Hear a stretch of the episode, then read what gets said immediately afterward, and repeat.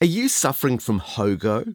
For years it was FOMO, the fear of missing out, that gripped us.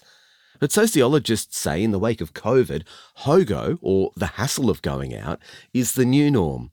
Now, I'll admit, I've got pretty comfortable working from home in my tracksuit pants. But for all the benefits, we miss out on something deeply human if we cut ourselves off from in person contact with others. We've been wired for relationships. Why? Because the God of the universe is a God of relationships and he also longs for relationship with us. So remind yourself of this next time going out feels like too much effort. I know I will, as I swap my trackies for jeans to catch up with a friend tonight. This is Andrew Laird with God in 60 Seconds. To open more space for reflection and conversation about God, go to thirdspace.org.au.